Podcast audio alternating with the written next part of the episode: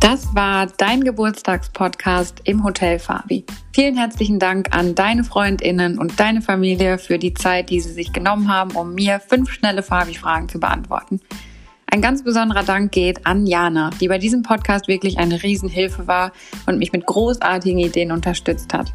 Ich hoffe, du hattest genauso viel Spaß und eine genauso schöne Zeit im Hotel Fabi wie deine Gäste und ich.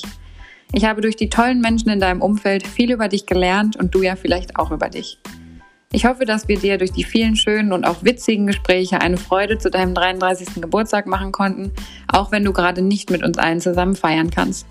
Ich wünsche dir, dass dein 33. Lebensjahr ein ganz großartiges wird mit vielen schönen Momenten, vielen aufregenden neuen Dingen und vor allem viel Zeit mit tollen Menschen. Also nochmal herzlichen Glückwunsch zum Geburtstag und tschüss.